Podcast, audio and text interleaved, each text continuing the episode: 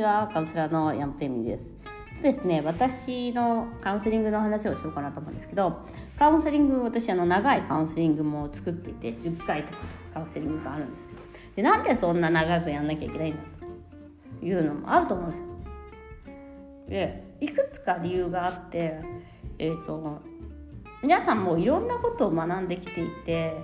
そのポジティブシンキングのね自己啓発系のことってみんな結構知ってるじゃないですか。あの感謝するのは大切だとか自分の考えが自分を作っているんだとか自分の思いが自分を作ってるからこういうものを引き寄せてしまったんじゃないかとかやっぱりポジティブでなきゃいけないとか人間は微笑んでいた方がいいとか旦那さんにはまず与えろとかまあなんかよくわかんないやつね怒っちゃいけないとかまあそういういっぱいいっぱいいっぱいいっぱいあるんですけど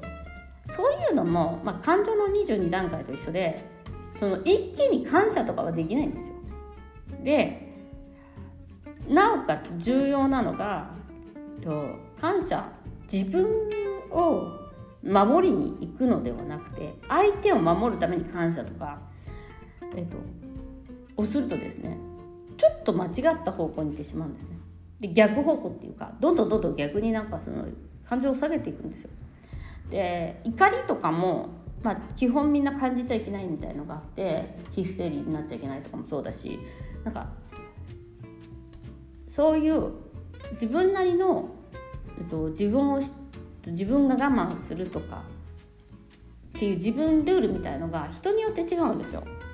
でそれに結構我慢するとか怒らないっていう努力をしてるんでそれをやめるってなんか今までの自分を否定するみたいになっちゃったりとかもあるんですね。でそれは本当に人それぞれで思い込みは人それぞれでだから、えっと、目標とする場所っていうのはもしかしたらその本当に最終的には感謝とかありがたみを覚えるとか、まあ、あのやつでなんか「おっぽのぽののありがとう」っていうのを100回言いましょうとか私なんかそういうやつになっちゃうんですけどあの心がそう思ってないのにやらせたらもう余計イライラするわけですよ。なんか親に感謝しろって言われてなんか親なんだから感謝しなきゃダメだとかって言って育てられてきたりとかしている方もいると思うんですけどあの、まあ、それそれ以外にもなんかね他人なんか感謝もしてないのになんか謝りなさいとか謝りなさいあのありがとうって言いなさいとか謝りなさいとかいろいろ今私たちはもうそういうふうになんか感情っていうかそういうことまでもコントロールしてされてきてるわけです。で、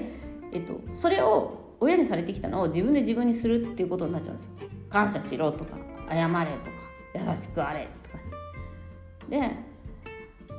えっと基本的にはですね人間の心っていうのは上に上がっていく上昇気象上昇気流なあの、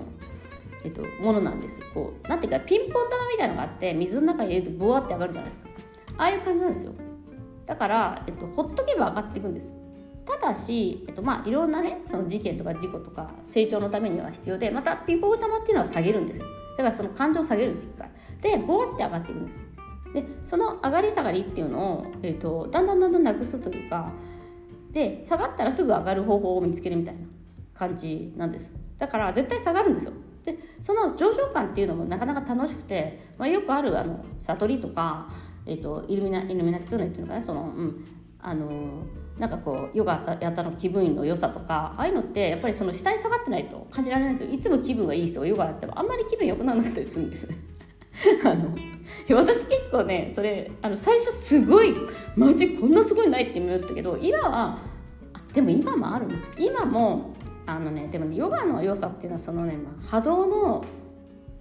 細かさは違うんでちょっとまあこれはあの自分の繊細感受性に感受性がどんどんどんどん細かくなっていくので、まあ、ヨガというツールにおいてはちょっとまあでもねあのそのゴワって上がる感じはねあのやはりその苦しかった時の方が強くてそのなんか、うん、即効性みたいなのをすごい私はヨガとか瞑想では感じてきたんだけれどもそのまあイーナーチャイド瞑想とかもあの感情がブワー出るんで、まあ、そういうですねピンポン玉の遊びみたいな感じなんですよ。感情の。バババババって。でだからピンポン玉もずっと下にいるものなんだって。ぎゅうぎゅうに押さえつけてるんですね感情を。あなたのここでその瞑想とかやるとパッて外れるんですそのあれが。だからブワッて上がるんですよ。だからなんかこの聞いたみたいな感じになっちゃったりとかする方がいるんですけどそれもまたあの、まあ、そうなんだけどあのまた下がるよねみたいな話なんで下がっちゃうとまたそこですごい落ち込む方とかもいるんですあなんかカウンセリングしたらまたなんか私悩んでるわとか。なるんですけどあのピンポン玉はその下がる上がるはあるんですね。そう。ただあの今の状況っていうのは無理やりこう下げてる状況なんですよ。無理やりあんたダメあんたダメあんたダメっていう風にしてお前に価値ないからとかお前死んだ方がいいからじゃないけどなんかそういうなんかあんたに価値ないからあんたもうなんか我慢しないとダメだからとかなんかあなたなんかこうあの、ね、あの女の子に生まれたから、こういうこういうのがあなたの役みたいな感じでやってるからピンポン玉が上がらないようになってるわけです。だから苦しくなっちゃうんですよね。ピンポン玉はやっぱり上がる方が気が楽なんでその上がっていく。で最初は怖いからちょっとずつ上げていったりとかする一段階ずつ。でその階段の中にはやっぱり怒りとか守らなきゃいけないから自分を、えっと、自分を守るには怒りなんですよ。だから本当の怒りを感じたというかすることって実は大切ででもそれは人を怒鳴ったりとか、えっと叩いたりとか、えっと、することではないんですね。でもその怒りを多分隠してきてるから、まあ、子育ての時とかに出ちゃう方は多いんじゃないかなと思ってその怒りを見た時に絶望する方は多いんじゃないかなと思います。自分のすごい一番大切なものを怒っている自分っていうのに対して。でそれ怒りっていうのはやっぱり自分に対する怒りであるんですがあのだから傷つくんだよね。罪悪感にとられるでその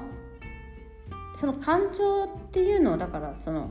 もう一つ一つすごく大切な怒りも悲しみも苦しみも。でそれを避けようとしても味わいきらない限り飽きるまで味わえばまあっていう感じなのかな。いけるんですよ。だけど怖いからもうその感情さえも感じないようにしてずっとピンポン玉を押さえつけてるからもう何回息苦しいんですけど何回生きづらいんですけどってなるね。でピンポン玉は上に上がりたいものだからこうあの自由なんです。その上がったり下がったりするのは自由ででもポンって本当に上がるもの普通はだからえっとデフォルトっていうのがピンポン玉は軽いもので自由なものなんですね。でもずっとその重い重りっていうかもう無理やりそのお風呂とか入ってピンポン玉入れると分かるけどどっかで手を押さえつけなきゃいけないそういうことを自分にしてるわけです。うん、でそれが当たり前にしちゃってるから、ね、足足で押さえつけたりとか当たり前にしちゃってるからまあそんなの無理でしょって思うわけですよ皆さん気分良くなるとかって。でそのピンポン玉が気分がいいずっといるとやはりその周りの状況っていうのも面倒、くさくなくなるというかそのピンポン玉が上にいられるような、えっと、環境が作られていくっていう感じなんです。だからピンポン玉が下にいてもそういうなんていうのかな環境いい環境を作らない限りはあのそのピンポン玉はずっと下にいるんですよ。だからあのねあの宝くじ当たってもさなんか人に隠さなきゃいけなくてすごい苦しんでる人とかなんか私なんかで読んだことがある気がするんですけどそういう感じになっちゃうんですよ。1億円洗ったくらいで人生変わりませんみたいな。もしかしたらさ1億円当たったことでさ新しい事業を始めたりとかさ自分がすごい気が楽になったりとかさそこからさまた新しい世界を見つけたりとかする人もいるじゃん。でもねそうじゃない人もいるわけじゃない。でそれはもうそのピンポン玉の場所をお金とかでは変えられないんだよね。だから簡単には。実際は。だからお金でも変えられないもんなのピンポン玉って。一瞬はね変えられるのかもしれない。一瞬は。っていうか変えられるもんだろうなって今まで学んできてるんだけど実はそのピンポン玉の位置位置っていうのはメタ認知とかそのいわゆる自分の、えーと持ちを客観的に見るとかそのピンポン玉がその位置にいたくないっていうことなんです。自由を味わいたいからお金が欲しいので、えっと、自由を、えっと、味わうっていうことを不自由を味わいたくないっていうことを自分で、えっと、もう不自由でいたくないっていう。である程度もう自分は自由であるっていうことを、えっと、理解するっていうことがすごく重要なんですけどそこでまた本末転倒、えっと、私はあれがないからあれみたいな感じなんですね。でセクシャリティのレースとかもそういう、えっと、お金とかレースとかはやっぱり、えっとまあ、結構根強いんじゃないかなと思いますけどね。子供とかもそうだけど子供がいないと幸せにならないとか。パートナーがいないとか。なのであと親に認められたいもん、まあ、そのその根強い一つだと思いますよ褒められないみたいな。もっと褒められたかったとか。で褒められたことは一過性のものなのでやはり自分は大丈夫だっていう誰に褒められなくても大丈夫だっていうところを真から理解することができるかっていうところですよね。なんか私もできない時がたまにあるしできないですけどできないなと思うんですけどそこだなっていうことは分かっていて、まあ、そういうふうになりたいっていうふうに努力しているところがあるかな。その、うん、でもやっぱりあの昔のやり方みたいのが戻るから。なかなり楽にはなってると思うんだけどまあね。ただまあもうひとひと頑張りっていうか頑張りじゃないけどそのうん。でそこに一番大きいのがやっぱり女性と男性なんだよね。だからすごいセクシャリティっていうか私のフェミニズム論みたいのがあるのはやっぱ女だからこうあるべきっていうのはもう今の本当に世代の人にもみんなすごい持ってるわけ。女性はこういうふうに生きるべきっていうふうにみんな教わって生きちゃきちゃってるんだよね。うん、だからその女だから我慢しろとか。そこも部分もだから男になることによって何か得するわけではなくの考え方自体にちょっとあの問題があるわけなのでまず自分は女性であることで何か、えっと、プラスになるものその自由を味わえるものっていうのは何だろうそして自由を味わってるものは何だろうっていうことを探っていくしかない。ということで今日もご視聴ありがとうございました。えー、よかったらチャンネル登録チャンネル登録できるのこれ お願いします。なんかちょっと YouTube みたいにしたかったんだけど。ではまたさよなら。